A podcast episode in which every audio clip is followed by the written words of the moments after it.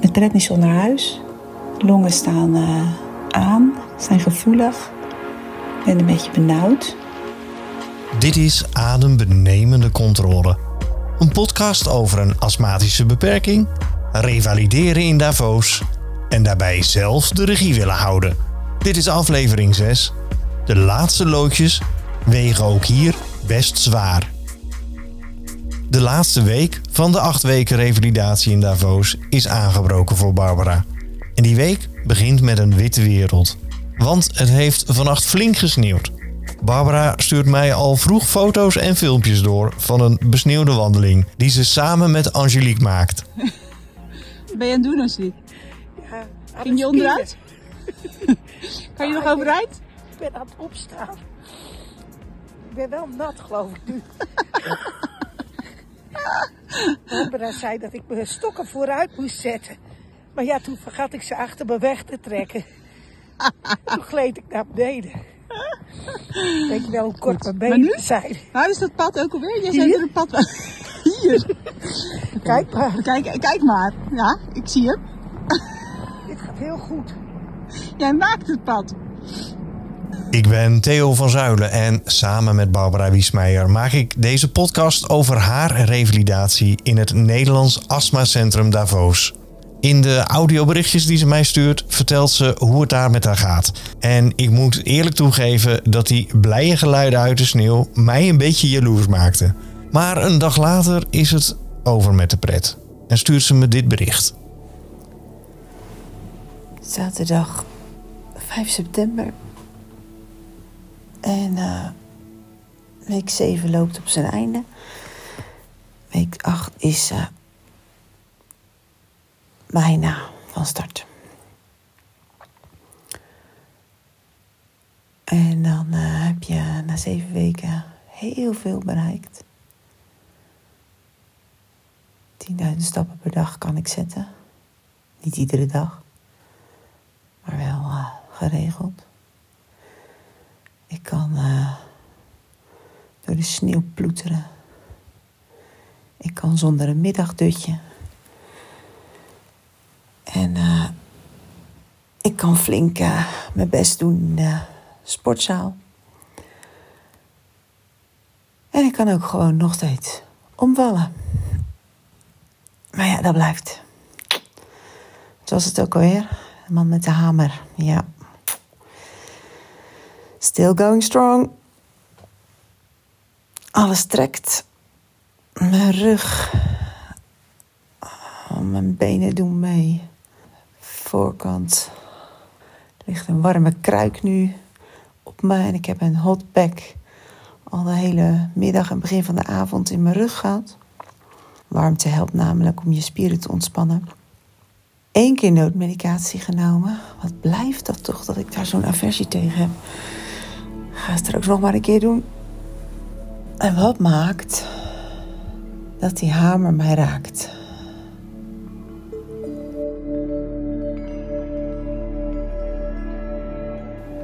Oké, gisteren hele drukke dag.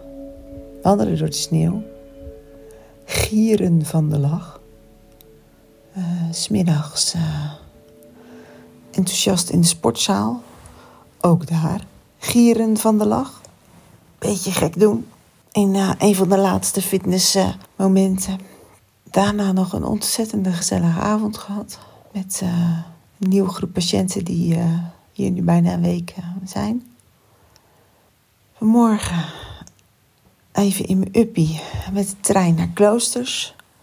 Daar even in twee winkels geshopt. Zelf een kop koffie gedronken, alleen met een stukje taart. En dan ergens gaat het mis. Oké, we hebben sneeuw.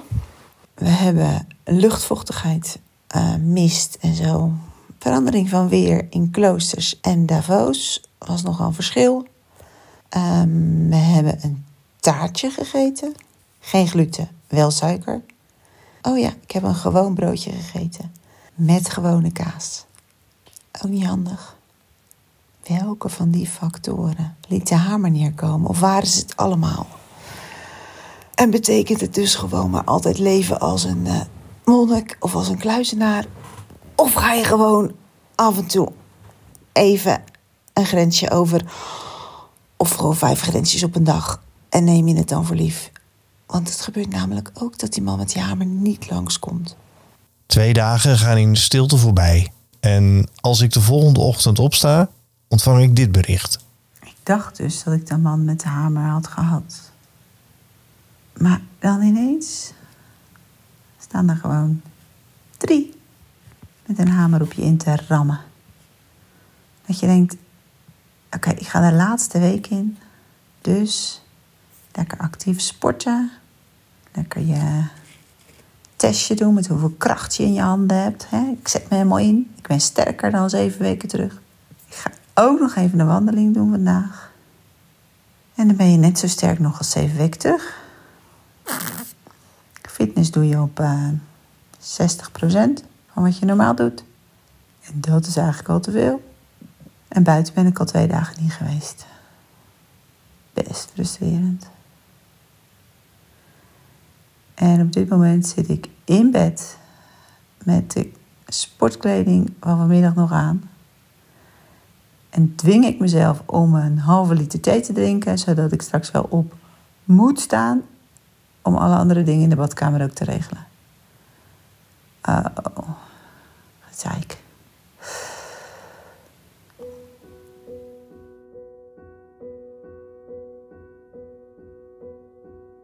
En dan gewoon niet om hulp vragen. Gewoon net zo lang wachten tot de verpleegkundige binnenkomt en dan zeggen: Wil je even dit of wil je even dat? Eigenlijk best heel stom. Maar ja, ook hoe ik het doe. En ik vind dat ik al best heel veel heb gebeld in de afgelopen weken. Nu even niet. Ik heb even geen inspiratie eigenlijk meer om wat te vertellen. Zelfs mijn hoofd doet mee.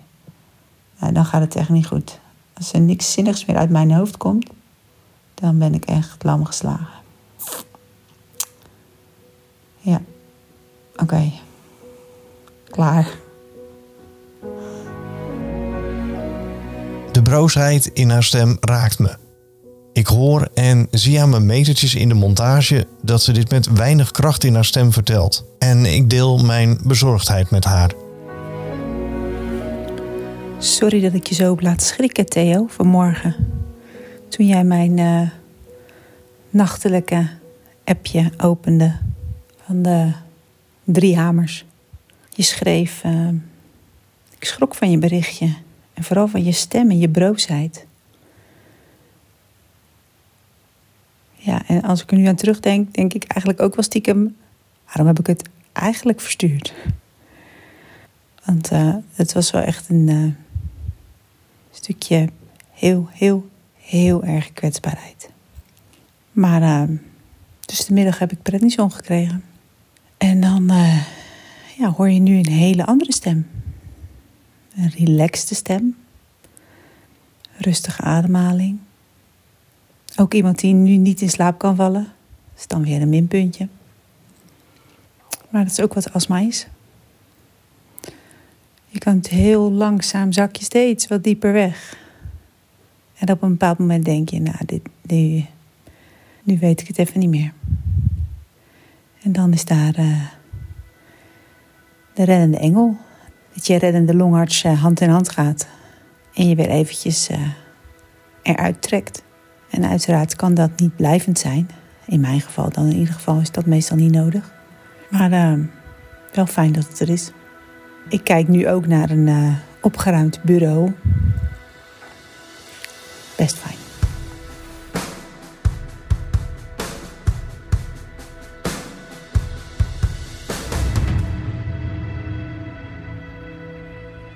Zaterdag, zondag, maandag. Dus nog uh, drie dagen. Het is een beetje chaos. Het is uh, chaos om me heen. Het is chaos in mijn hoofd. Het is chaos in mijn longen. In mijn hoofd, omdat ik aan het uh, opruimen ben, inpakken. Het gaat bij mij altijd wel een soort van gestructureerd, maar lijkt heel ongestructureerd. Dus ik stal alles uit en dan kijk ik wat ik waar instop, zodat ik het thuis ook weer makkelijk kan uitpakken. En ik wil nog dingen wassen, dan hoef ik thuis niet gelijk aan het werk. Ik heb ook overal briefjes liggen en ben met kaartjes bezig. Ik heb hier zo'n mooie tijd gehad en zoveel geleerd dat het team het ook wel verdient dat daar wat kaartjes aan geschreven worden. En dat vind ik ook leuk om te doen, maar dat kost tijd. En ook wat chaos in mijn hoofd. En uh, ook wel wat chaos in mijn hoofd met hoe gaan we thuis aan de gang. Heel veel tips en tricks zitten er in mijn hoofd. Ik heb veel geleerd. Niet zozeer over mezelf. Ik ken mezelf eigenlijk best wel heel goed. Heb ik ook hier weer ontdekt. Maar wel over mijn astma. En dan toch stiekem ook wel een beetje hoe ik daarmee omga of mee om moet gaan. Wat zijn mijn signalen, mijn lichaamssignalen? Wat geeft mijn lijf aan? Luister ik ernaar? Uh, nee. Iets beter misschien nu. Dus daar ligt nog een uh, mooie opdracht. En uh, ja, chaos in mijn longen ook wel. Met prednison naar huis. Longen staan aan, zijn gevoelig. Ik ben een beetje benauwd. Maakt ook dat ik bepaalde dingen die ik nog even wel wilde doen, niet meer kan doen. Ik wilde nog een lekkere wandeling maken. Die heb ik geskipt vandaag. Geef me dan ook wel weer de tijd om het hier in de kliniek af te sluiten. Op de manier zoals ik hem hiervoor beschreven heb, met kaartjes en inpakken. Dus op zich ook wel goed. Misschien is wel weer een hele mooie samenwerking van mijn lijf. Die longen gewoon even uit. Even die astma op de voorgrond. En ik gewoon met mijn kont op een stoel. En gewoon maar schrijven. En uh, zaken op een rijtje zetten. Maar misschien toch morgen nog even die wandeling. Want dat is ook wel heel lekker. En die wandeling kwam er. Maar Barbara loopt niet alleen. 13 november. Dus dat betekent de ene laatste dag in Davos. Morgen naar huis. Acht weken. Omgevlogen. En uh, veel geleerd. Ook veel dipjes gehad. Maar ook daar weer heel veel van geleerd. En ook gewoon een extra bonus gehad de afgelopen twee weken.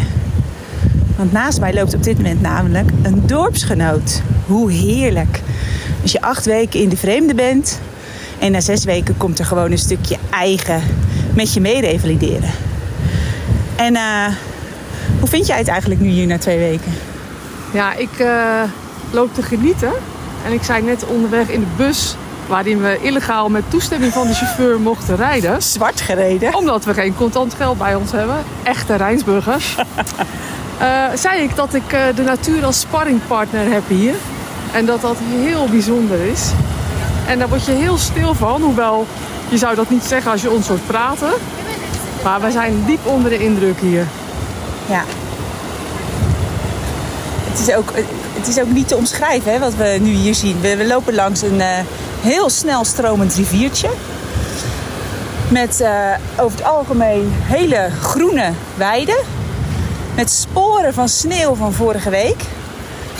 Dat bij de kliniek al helemaal weggesmolten is, ligt hier nog van alles.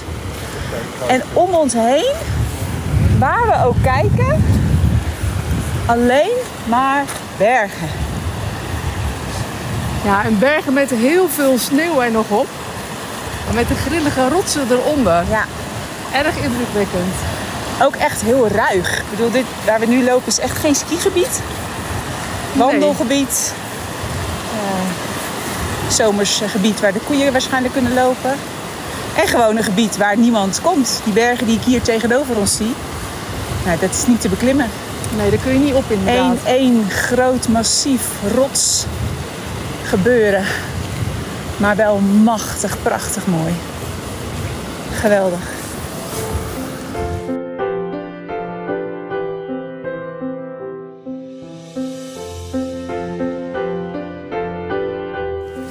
Hey Marion. Ja? Ik zit op uh, acht weken. En ik ga met een rugzak vol bagage en tips en tricks naar huis. Jij bent hier twee weken. Wat heb jij nu al gepakt? En wat zijn nog je verwachtingen? Oeh, dat is een diepgaande vraag. Nou, ik, nee, heb, ik heb gepakt dat ik uh, verschrikkelijk onder de indruk ben van de natuur hier. Het, is, gaat van, het gaat van licht naar donker, van sneeuw naar regen. Maar van regen en sneeuw ook altijd weer naar zon. Dus dat geeft uh, voor het geestelijke stuk ook wel uh, een mooi voorbeeld. Want het kan even flink in elkaar zakken. Maar die natuur die herstelt zich weer. Laat zich weer op zo'n wonderschoonste zien. En daar ga je over nadenken in je hoofd. En dat maakt een hele diepe indruk. En als ik dan vraag, en hoe staat dat dan in relatie tot jouw astma? Jij hebt een heel andere vorm van astma dan ik. Jij bent hier ook met andere, nou ja, misschien ook wel andere insteken, heel andere doelen. Kun je daar dan iets over zeggen? Ehm, nou ja, ik denk dat het hoofd en het lijf eh, altijd samen gaan. Of je nou benauwd bent of niet, blij of verdrietig. Die balans zoeken in alles bij elkaar is voor mij ook wel een onderdeel van de astma. Ja. Niet het, hoofd, niet het hoofdding. Het blijft iets lichamelijks, hè? Ja, iets, het iets is... wat, wat, wat, wat je echt met de beste wil niet uit kan zetten. Dat heb ik hier drie keer gemerkt. Klopt. Maar goed, op het moment dat je inderdaad benauwd bent, gaat die psyche vanzelf meedoen. Ja, Ja, daar ontkom je niet aan, helaas. Dus dat is ook op dat vlak dan altijd een balans zoeken. Dat komt er dan nog eigenlijk extra overheen. ja. En dan blijven we meestal gewoon heel eh, hard lachen en eh, net doen alsof er niks aan de hand is. Maar op een gegeven moment zeg je lijf dan van nou nu is het klaar dit toneelstuk. ja. En dan eh, gaat het gewoon uit. Ja. Ook al blijf je nog zo lachen. ja. Het licht gaat letterlijk dan even uit. Ja, Een soort molletje in je holletje in bed vaak. ja, Tenminste bij mij. ja. En dan hier dan heel fijn dat je gelijk een longarts of een verpleegkundige kan roepen. Dat je gemonitord wordt. Wat een zegen is dat. ja. Hoe, hoe, want ja, hoe zit het met die patiëntrol van jou? Zit je daar al in? Nou, nee, die vind ik nog erg lastig. Ik heb al twee keer op mijn kop gekregen omdat ik s'nachts niet gebeld heb. Dat ik denk, ja, ga toch gaat je niet bellen s'nachts? Doe dat Nee. nou voor iemand die echt last heeft. Ja. Ja, want ja, je, jij hebt geen niet echt last natuurlijk. Nee, je zit in de foto, maar je hebt niet echt last. Nee. Nee. Ik herken hem ook hoor. Maar jij zit ook op twee weken en ik zit op acht weken. Precies.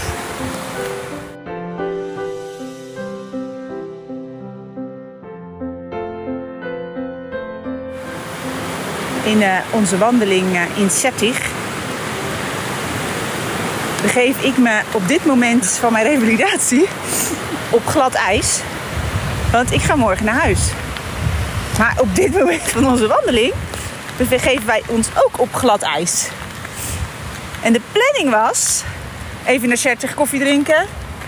Maar we zijn inmiddels aan het wandelen en zijn daar niet echt op gekleed. Hoe beeldend voor mijn thuiskomst. Want ehm, heb ik, neem ik, doe ik het, het juiste, doe ik de juiste kleding aan, trek ik de goede gereedschappen, neem ik die mee. Ehm, nou, laten we zeggen dat het een, een iets mindere generaal is. of een iets minder goede planning. Ja, maar een beetje wild mag het wel blijven, toch? Is het het waard? Zeker. Ja, dat wordt een nieuwe leus, hè? In plaats van en door, die houden we ook. Is er eentje bijgekomen en die is, is het het waard? Jazeker. Maar dat moet niet te vaak gebeuren. Nee, nee je moet het niet doseren. Ja, Doseren is het grote sleutelwoord. doseren. Ja. Doseren in ademhalingen. Als ze Ja. te hoog zijn, dan heb je te weinig gedoseerd in je activiteiten. Ja, Dat hebben we geleerd. Ik tenminste. ik ga, ik ga dat allemaal nog leren. ik loop naast een expert nu. We lopen wel in een keurig slakkengangetje hier op dit ijs. Het is dan ook heel erg glad. Best link. Je hebt geluisterd naar aflevering 6 van de podcast Adembenemende Controle. Wil je reageren of heb je een vraag aan Barbara? Stuur dan een berichtje naar babysmeijer.gmail.com. Meer informatie vind je in de beschrijving. Deze podcast werd gemaakt door Theo van Zuilen en Barbara Wiesmeijer. Met dank aan patiënten en personeel van het Nederlands Astma Centrum Davos.